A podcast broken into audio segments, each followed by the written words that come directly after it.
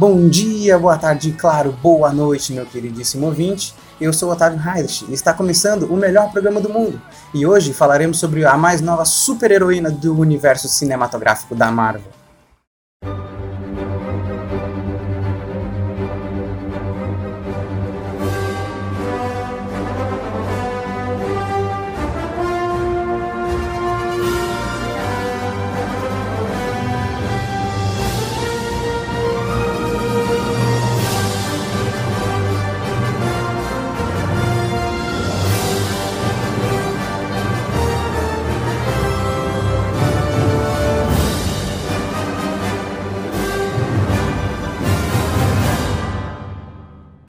Isso mesmo, Capitã Marvel é o nome dela. E é um filme que chegou arrebentando com tudo, está estourando nas bilheterias. E aqui nesse programa de hoje nós falaremos um pouco sobre ele. Lembrando que sempre nós, nós estamos nessa pegada de testar modelos diferentes e tudo mais. Mas antes, antes de falarmos sobre o enredo do filme, eu quero eu tenho um comunicado importante aqui para fazer. E eu quero dizer para vocês que agora nós estamos no Spotify, é isso mesmo! Uhul! O melhor programa do mundo está no Spotify. Para você que tem o seu Spotify, não, não vai sair do SoundCloud, para você que gosta de ouvir lá.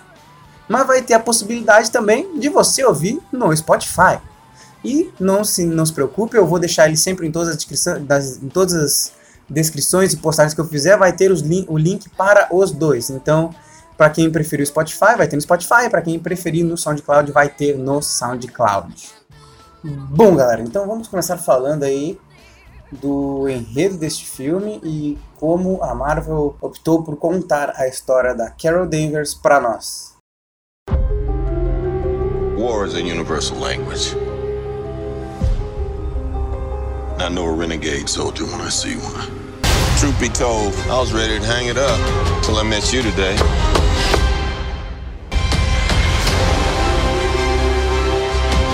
I keep having these memories. Can't do this alone. We need you.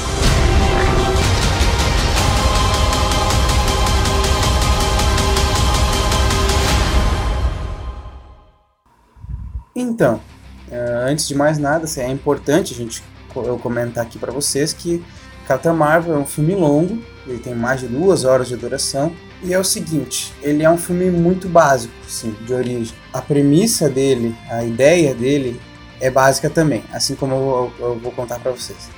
Praticamente o filme inteiro, a boa, ou pelo menos uns 75% do filme é a Carol em busca das memórias dela, porque ela começa o filme com uma, com uma memória completamente fragmentada e, graças aos acontecimentos do filme, ela parte em busca dessas da recuperação dessas memórias, até que no final ela faz um enfrentamento com os vilões do filme. E basicamente o filme se resume a isso. Mas esse é o básico que era extremamente necessário, porque a gente necessitava de conhecer a super-heroína antes dela aparecer em Vingadores Ultimato e eu acredito que nisso a Marvel tenha acertado, porque nesse filme de fato nós conhecemos quem é Carol Danvers. Bom, então eu vou começar com, falando aqui. Eu dividi, como eu, no podcast do Homem-Aranha na Aranha Verso, eu dividi em três partes a análise do enredo, e nesse aqui não vai ser diferente. Nós vamos falar primeiro da chegada da Carol Danvers na Terra, e depois nós falaremos de como ela recupera as suas memórias, e o enfrentamento final com os vilões do filme.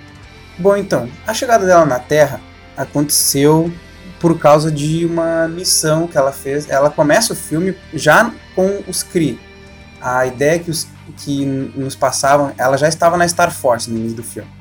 A Star Force é uma elite de guerreiros Kree. E nos passavam no início do filme que os Kree tinham salvado a vida dela com a tal da infusão, ou seja, que elas, eles deram o sangue deles para ela para que ela não morresse e acabou se tornando uma delas também. E no início do filme ela recebe uma missão da, da Consciência Suprema. Consciência Suprema é uma pessoa que tem muita ligação contigo, assim, pelo que eles disseram.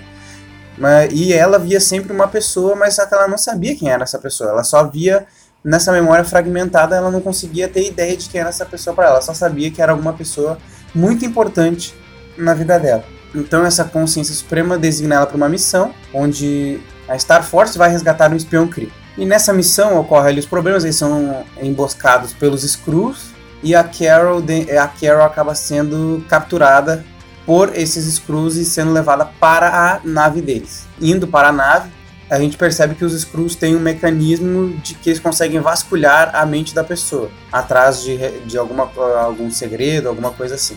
Só que aí a gente, a gente começa a perceber que conforme eles vão vasculhando na mente da capitã, eles vão botando uma pulga atrás da orelha dela, porque ela não estava entendendo o que eles estavam vasculhando, porque ela nunca tinha visto aquilo ali. As, as imagens que eles estavam catando estavam fazendo sentido pela primeira vez na mente dela, porque era sempre uma bagunça. Até o próprio, o próprio Screw depois fala que é quase um pesadelo que ela tá vendo. Que é tudo um monte de flashes sendo jogados para ela. Só que pela primeira vez ela estava conseguindo enxergar alguma ligação naquilo que ela estava vendo.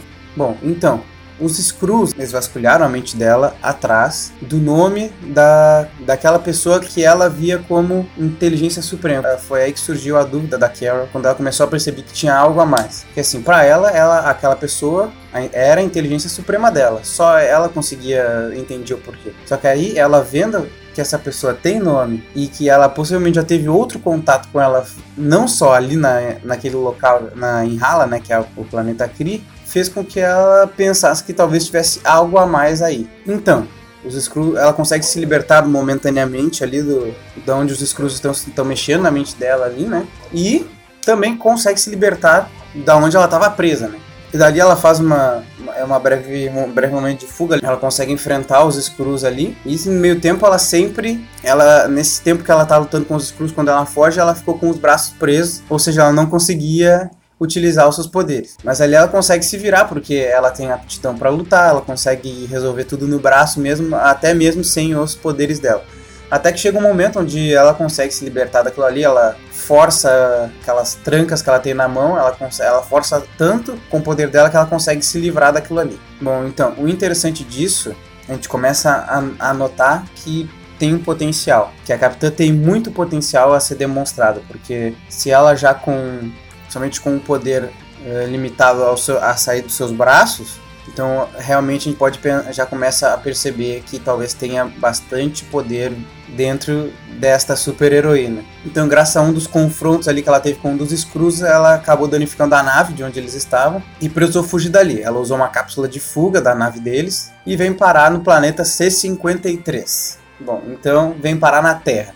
Então, o que nós podemos tirar dessa parte 1? Primeiro, nós conhecemos a Star Force e ela já estava lá. Os Kree, a ideia que nós tínhamos é que os Kree haviam salvado a vida dela, que ela estava por um fio. Ela tinha sofrido um acidente, estava por um fio e com a infusão ela acabou se tornando uma Kree também. Nós também sabemos que ela tinha um limitador de poder, ou seja, que limitava os poderes dela a somente um até o cotovelo, mais ou menos, que era até onde o poder ela conseguia carregar o seu poder, né? Ela ficava bem limitada mesmo. Mas só com isso ela já consegue se virar muito bem sozinha. Então nós já podemos perceber ali que tem muito potencial vindo dessa super heroína e já já a gente veria o que isso, o que a Marvel queria demonstrar para nós antes de Vingadores Ultimato.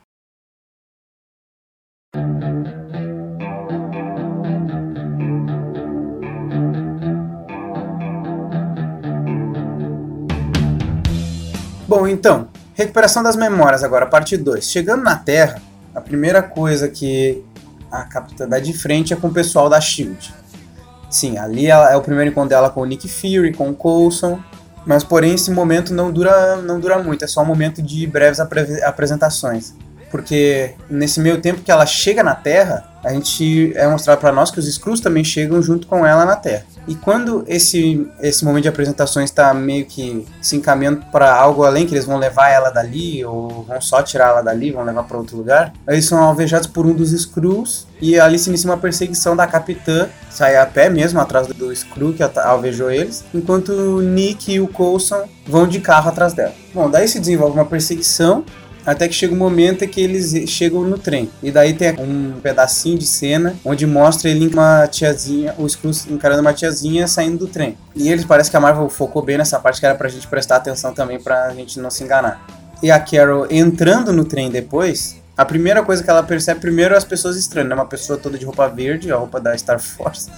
Uma pessoa toda vestida parecendo um cosplay entrando e ela fica cuidando, a Carol fica cuidando de todo mundo, até que ela percebe aquela velhinha tava ali dentro, a velhinha que ela viu lá fora. Que ela só tinha topado assim, mas ela percebeu, né, que ela tinha visto aquela pessoa lá fora. e ali se inicia uma pequena batalha com aquele Screw. enquanto eles vão batalhando, ela e o Screw ali vão se batalhando dentro do meio das pessoas, no meio do trem, o Nick Fury e o Coulson seguem o trem por baixo, por baixo dos trilhos.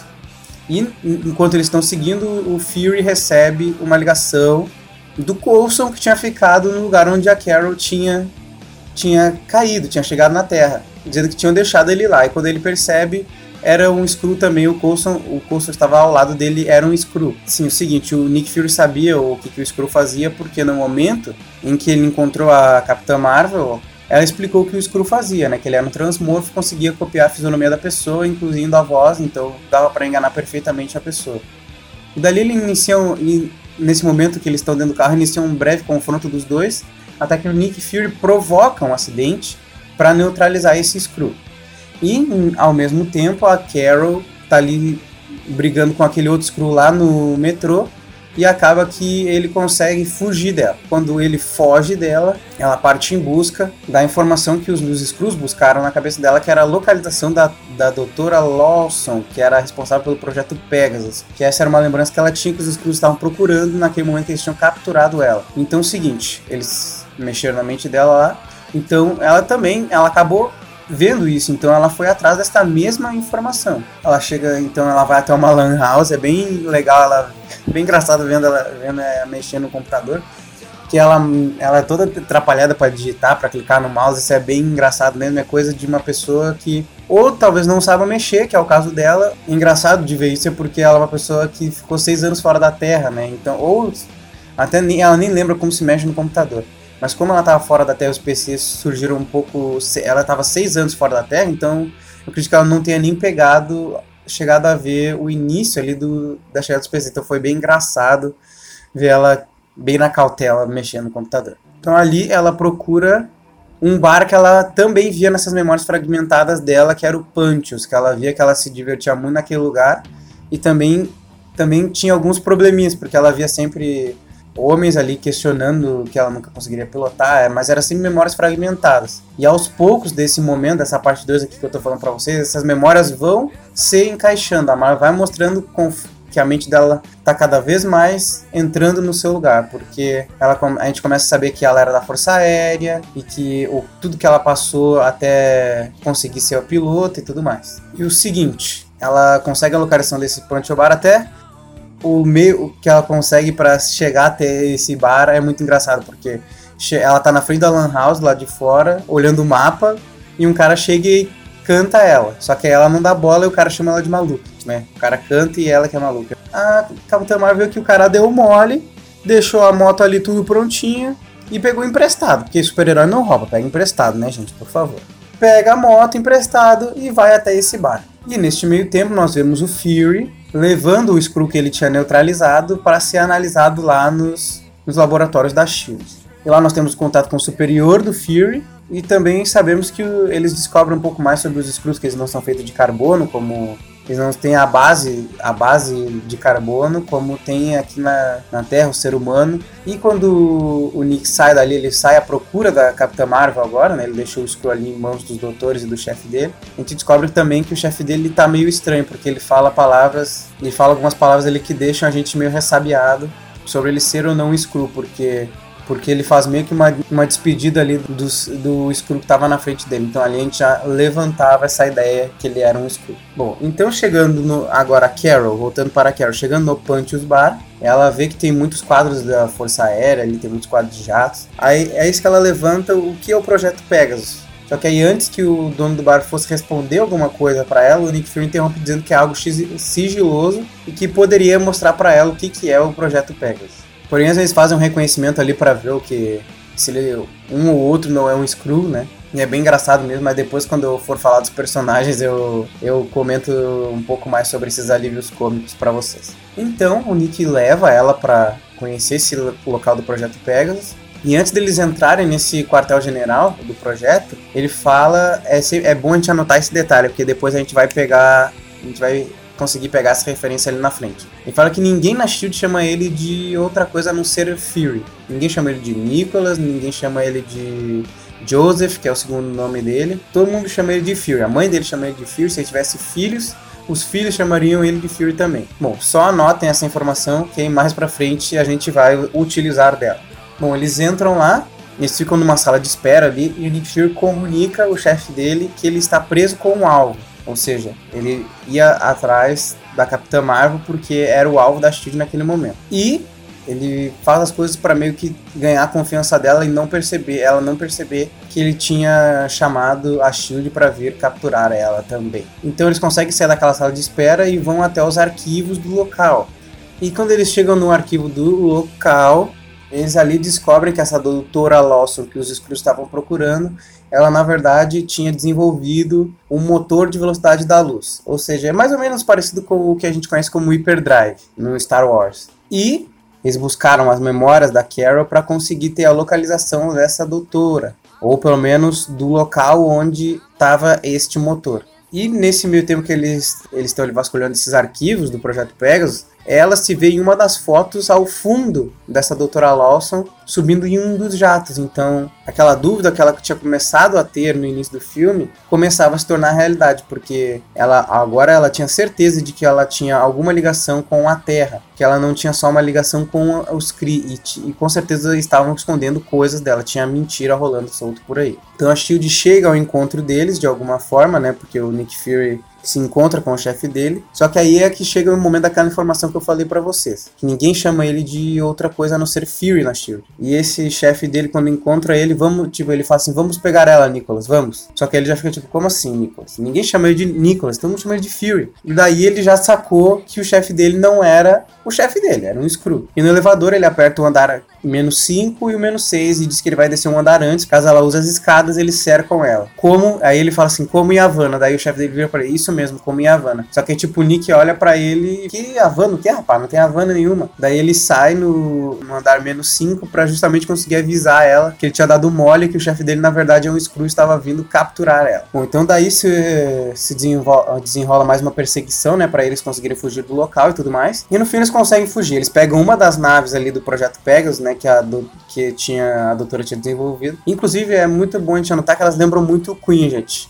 Eles não explicaram se aquilo chega a ser o Quinjet mais tarde, mas é bem interessante da gente perceber esse tipo de, esse tipo de ideia que talvez seja isso mesmo. Eles só não tenham a Marvel só não tenha dito isso pra gente, mas eles são, lembram muito. Eles conseguem fugir dali então nessas naves e ali eles vão ao encontro de uma das amigas que a Carol tinha. É que o seguinte, nesse momento eles não explicaram para nós como que ela descobriu essa localização de onde morava essa antiga amiga que ela tinha. Ela sabe que ela tinha essa ligação com a Terra, mas a gente não, não foi mostrado até que ponto ela desenvolveu essa memória ou se ela conseguiu a localização da casa dessa antiga amiga que ela tinha e foi redescobrindo com a recuperação das memórias, isso não foi mostrado para nós. E lá elas encontram a Maria Rambo e sua filha Mônica Rambo. Mais pra frente eu vou falar, tem uma referência que é importante a gente anotar, mas eu vou falar mais pra frente dela. Eles aquele momento, né, porque eles a, acreditam que o que, o que foi passado para elas ali é que a Carol tinha sofrido um acidente também, foi a mesma coisa que os Kree passaram para a Carol, e tinha morrido. Então foi aquele momento chocante, tipo, como tu não morreu?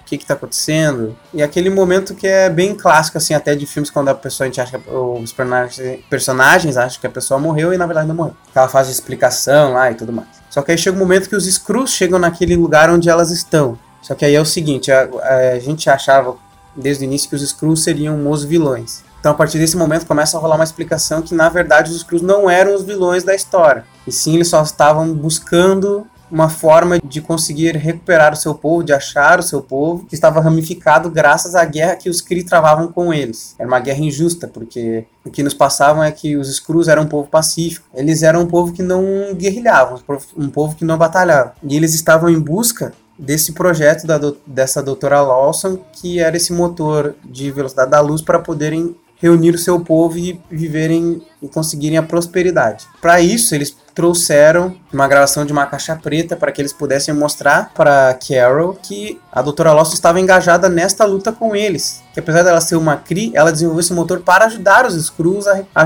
reunirem o seu povo novamente. Então, quando ela escuta a gravação dessa caixa preta, a gente vai para um grande flashback onde ocorre a recuperação total da memória da, da Capitã Marvel sobre o, que, o dia do acidente que ela sofreu e onde ela achava que os Kree tinham salvado ela. Dela. Que assim, nas, nas visões dela, nas memórias dela, ela viu um Screw assassinando ali a Doutora Lawson. E na verdade, a gente percebe que ela, as duas ali, elas estavam naquela mesma naquela nave que a gente viu eles fugindo do, daquele quartel-general do Projeto Pegasus, ela é, elas estavam naquela mesma nave, só que indo em busca do laboratório que orbitava a Terra. E dali eles foram abatidos por uma nave Kree. As duas ali foram abatidas caindo de volta na Terra, né? Só que aí a doutora Lawson, antes de ser assassinada, né? Ela, a Carol percebe que ela tem o sangue azul, então percebe que ela não é desse planeta, percebe que ela não é, na verdade, um humano. E ela diz que, na verdade, o nome dela, nome dela não é aquele, não é aquele, é só uma fachada. Ela, o nome dela, na verdade, é Marvel. E o que a gente percebe com isso é que a Marvel mudou o gênero do Capitão Marvel o que não é problema nenhum, porque para mim encaixa perfeitamente com a realidade do filme, que é a Doutora Lawson, ou seja, a Marvel. Só que o, a questão é que boa parte da publicidade do filme tinha muita gente achando que o Jude Law, que interpreta o Yoon Rog, o capitão da Star, da Star Force, seria o Capitão Marvel. Mas isso ficou provado que não, que na verdade era essa esta mulher que, que era a Capitã Marvel. Ela explica que na verdade esse motor ela estava fazendo para poder encerrar guerras. Só que ela não explica para ela que os que era para os Skrulls. E quando ela termina de contar isso, ela toma um tiro e quando a Carol vira mirando, né, fica na espera da pessoa aparecer, a gente percebe que é o Yon Rog, o capitão da Star Force, e nesse momento é o grande plot porque o Yon Rog até então a gente tinha como um líder ali que tinha ajudado ela a se estabelecer junto com os Chris, tinha feito a infusão, então a gente vê ali os, o vilão da história ali, os vilões dando as caras no filme pela primeira vez. Os Chris eram os vilões e os Screws eram os mocinhos. Normalmente na história é o Capitão Marvel que dá os poderes para Carol Danvers. E aqui é quando o Young Rog mata ali a, a Marvel, a Carol, tendo consciência de que ele queria aquele motor, ela atira no motor, ele explode e aquela energia acaba entrando no corpo dela. E ela fica inconsciente. E é aí, nesse momento, que os Cris capturam ela e chacoalham toda a mente dela para que ela não se lembrasse de nada naquele momento. Got to show these boys how we do it. You ready? Higher, further, faster, baby. Bom, então vamos para a parte final da nossa análise, que é o enfrentamento com os vilões, os Cris nós já sabemos que os Cris, na verdade, estavam enganando a Carol todo este tempo. E também, ali naquela conversa com ainda com os Screws na fazenda da Maria Rambo, a gente descobre, na verdade, que o laboratório que eles procuravam estava orbitando em volta da Terra, ali no espaço próximo à atmosfera da Terra. E eles partem em busca daquilo ali, porque era isso que os Screws procuravam: o núcleo, o motor para a velocidade da luz que nós descobrimos nesse momento que é o Tesseract. E dali eles partem. Nick Fury, os Skrulls ali presentes, Maria Rambeau e a Carol, naquela mesma nave que eles tinham pego no quartel-general do Projeto Pegasus. Chegando no laboratório, eles descobrem ali que existem mais Skrulls escondidos ali, só confirmando o que o, o Skrull tinha falado para eles na Terra, que a, a Marvel tinha embarcado na luta dos Skrulls naquela guerra Kree para poder ajudá-los e encerrar a batalha. Bom, enfim, o momento deles ali dura pouco, pois os Kree já sabiam onde a Carol estava, então não foi muito difícil de encontrar, uma vez que aquele laboratório já não estava mais escondido no espaço foi fácil de encontrá-los lá. Então esse momento deles ali com os outros Skrulls não dura muito, porque a Star Force chega bem rápido lá e acaba capturando todo mundo. Capturam a Carol, Nick Fury, Maria Rambo e os Skrulls todos que estavam dentro daquele laboratório. A partir dali, os, os Kree levam eles para uma. Acredito que seja uma que não, não mostrou muito bem se eles chegaram a trocar de nave ou não, mas eu acredito que tenha sim trocar de nave. E levam todos os demais presos, a não ser a Carol, que eles levam ela para colocar ela com, em contato com aquela inteligência suprema. O seguinte, lá a gente descobre que na verdade era o Young Rog, todo esse tempo se passando ali pela consciência suprema dela, assim conseguindo naquele, pelo menos até antes dela descobrir o, a, o, a verdade sobre aquele dia do acidente, sobre aquele dia da Marvel, que a Marvel morreu, ele conseguia uh, deixar ela na palma da mão dele com confiança total. Só que agora era diferente. Ela já, já sabia, já tinha descoberto tudo e já não tinha mais como acreditar naquilo. Até mesmo a Marvel fez questão de botar até os olhos da Consciência Suprema iguais aos olhos dele, para que não deixasse nenhuma dúvida dali de que era ele que estava manipulando ela esse tempo inteiro. Então eles, eles têm algum um breve momento ali de diálogo e a Capitã Marvel começa a querer soltar os seus poderes ali. Só que o problema é que ali ela tá completamente vulnerável, ela não consegue, então é, ela é, consegue ali ser rapidamente dominada ali pelo aquele momento de naquela realidade ali.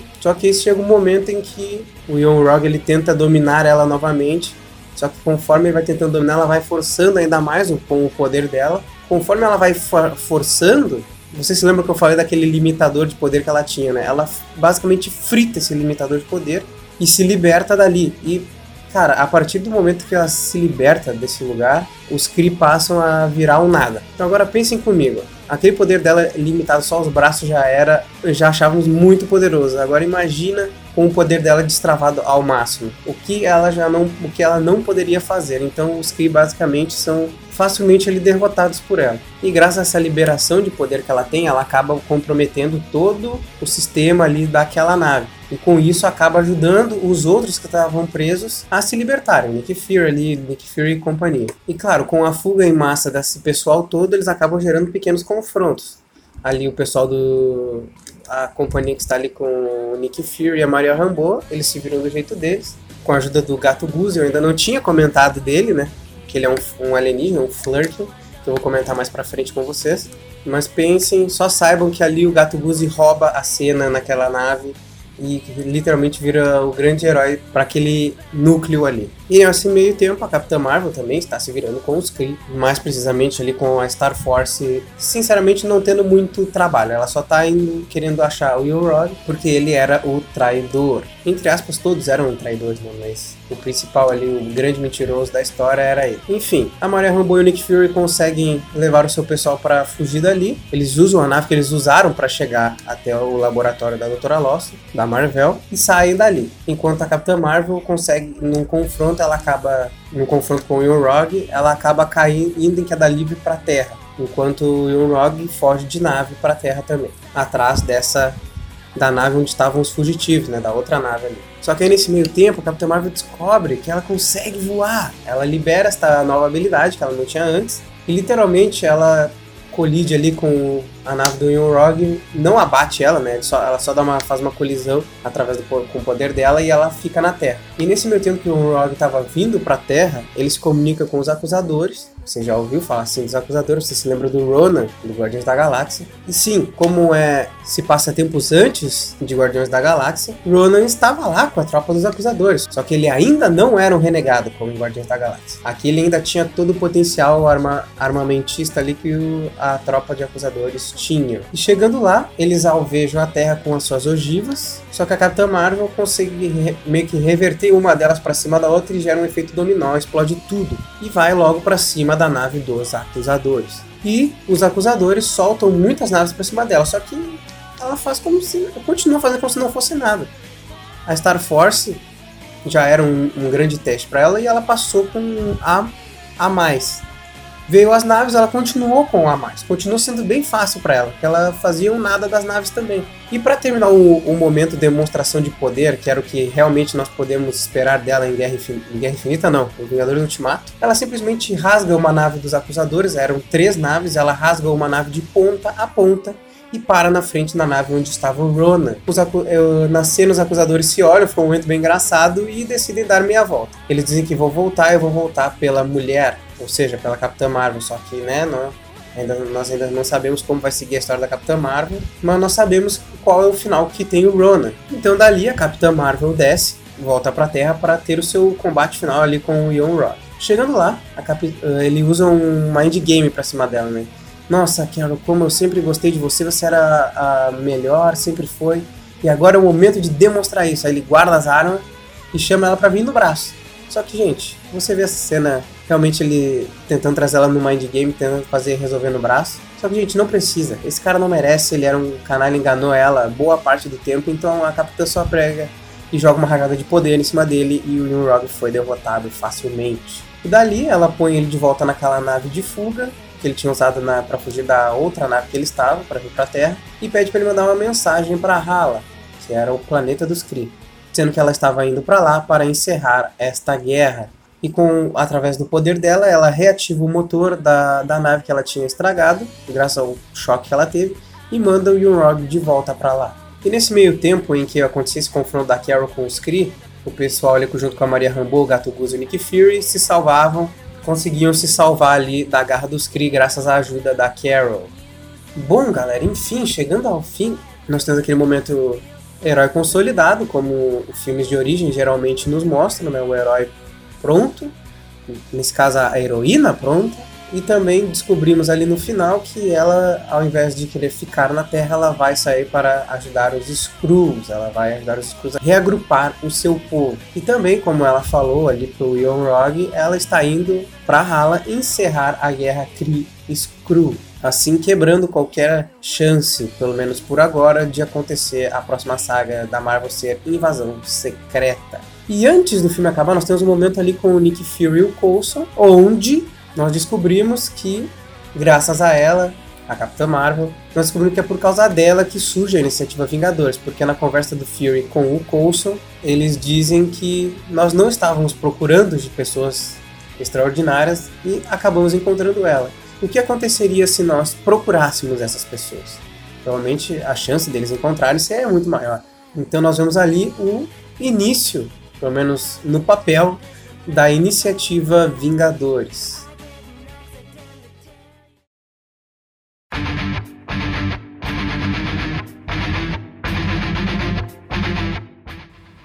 dando continuidade ao nosso programa, vamos falar aqui um pouquinho sobre alguns dos personagens ali que me chamaram bastante atenção e que se mostraram muito importantes para a trama do filme. Então vamos começar falando aqui do Nick Fury, que é um personagem que a gente já conhecia, só que a gente ansiava por ver ele mais novo e também por ver ele ser um basicamente ali um novato na Shield. E digamos que Samuel Jackson sempre representa muito bem quando ele está encarnando no personagem do Nick Fury tanto para alívio cômico quanto para as partes sérias do filme como um todo ali. Ele funciona muito bem para a trama. Vamos falar também do Jude Law, que interpreta o capitão da Star Force um Rogue.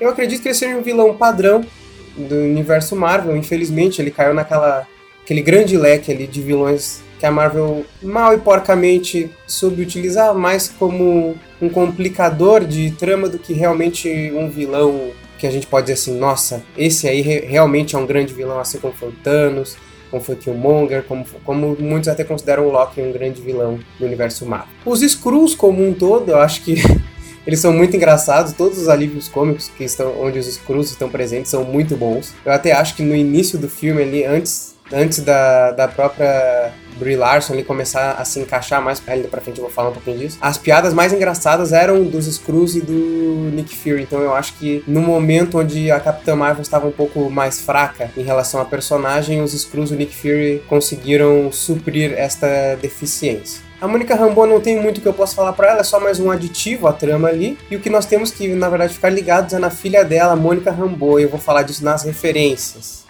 Temos o gato Guzi também. E é importante a gente falar dele aqui porque ele realmente é o personagem que mais roubou a cena. Os Skrulls são engraçados, Nick Fury também, só que quem rouba, rouba a cena é ele. É um Flurkin, ele é um, gato, é um alienígena na forma de um gato. Só que quando o Guzi abre a boca, ele consegue consegue arremessar tentáculos no, nos seus inimigos e absorver coisas para dentro dele também. Nas HQs, o Guzi, na verdade, aqui, ele tem dentro dele uma outra dimensão, ou seja, ele consegue absorver coisas e deixar escondidas dentro dele. Só que isso talvez o pessoal não tenha se dado muito conta disso, mas é pela fofura que o personagem trouxe pro grande público.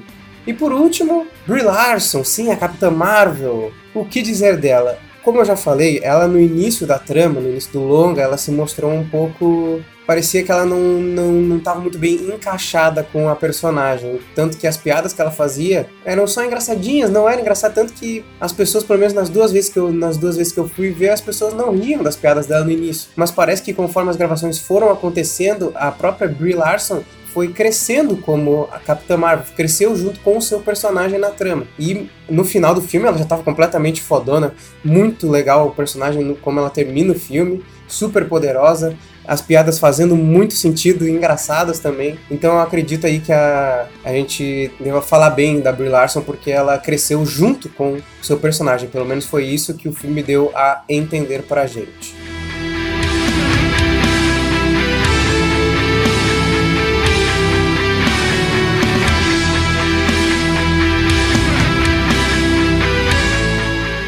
Bom, então, efeitos, eu nem preciso comentar muito, né? Porque Marvel é sinônimo, sinônimo de coisa boa. Tanto que Guerra Infinita estava concorrendo a Oscar de efeitos visuais. E não era diferente, eu acho que Capitã Marvel, tanto em efeitos visuais ali, efeito é, computação gráfica, efeitos manuais, mesmo como a, a maquiagem dos Screws, tudo mais, acho que foi bem feito, eu gostei. E os efeitos visuais, depois que ela libera o poder completo dela, então fica algo realmente novo, único que a Marvel ainda não tinha conseguido fazer. O, o mínimo que a gente já tinha visto daquele tipo de, de grande poder era no Thor Ragnarok, e não era tanto assim, como foi nesse filme, aqueles os raios dela amarelo, vermelho e azul, realmente combinando muito ali com até com o traje da personagem.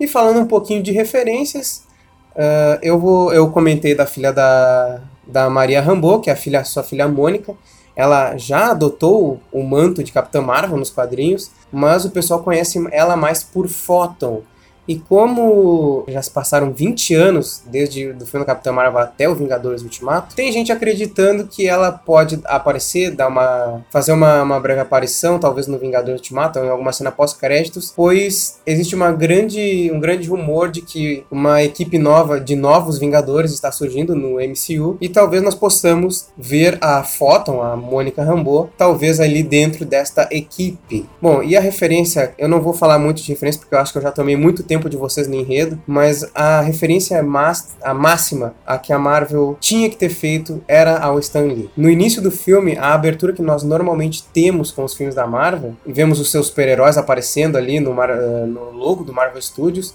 foi toda dedicada às participações do Stan Lee nos filmes. E assim como eu falei no podcast do Homem-Aranha, no Aranha Verso, a Sony tinha acertado em cheio na homenagem que ela tinha feito. E agora a Marvel Disney também acertava em cheio no coração do fã do universo Marvel. Bom, pontos fracos. Como eu falei logo no início, esse é um filme muito básico. Ele se, re, uh, se resume a justamente aquilo que eu falei para vocês lá no início. E eu acho que o filme peca muito no início. Eu acho que o início ele é muito muito fraco, até no, como eu comentei na questão de comédia do filme, as piadas são muito fracas. Mas conforme o filme vai desenrolando, a coisa vai melhorando até que chega no final, onde o filme já tá, o filme te empolga realmente, até pela Capitã Marvel demonstrar todo aquele seu todo o poder dela.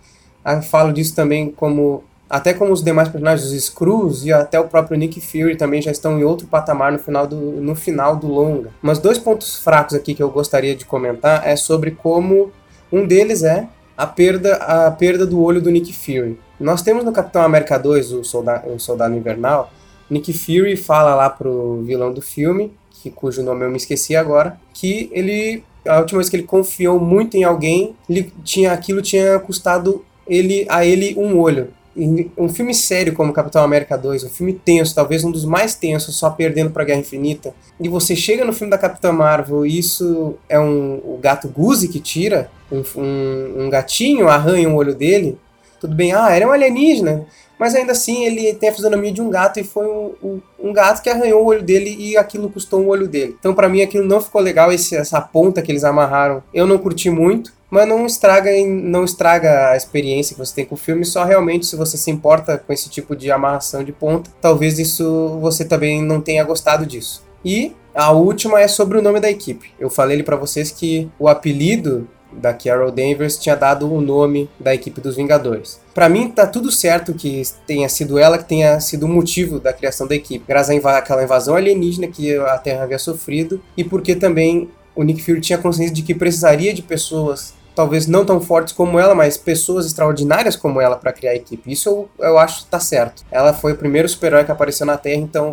tá certo que a equipe, o motivo da equipe ser criada foi ela. Só que agora você jogar ali que o nome da equipe surgiu porque o apelido dela era a Vingadora, a Avenger, tá lá no avião dela logo no final do filme. Tem uma foto que o Nick Fury olha para ela e vê que no meio tá Carol Avenger Danvers. E você simplesmente jogar que aqui o apelido dela é o motivo é, o nome da equipe, eu não gostei, achei ainda mais que o filme da Capitã Marvel não tinha muita, muito lugar na fila no MCU até que a DC confirmou Mulher Maravilha. Como eu já falei, é um, eu não me importo que a Capitã Marvel seja o motivo da criação do time. Só que agora você pegar, você pegar isso, jogar essa, essa, esse apelido como o nome da equipe e jogar nesse filme, eu não achei que a melhor, a forma mais correta da Marvel utilizar para o nome da pelo menos por o nome da equipe, e eu acho que a Marvel tem errado em mais uma amarração de ponta.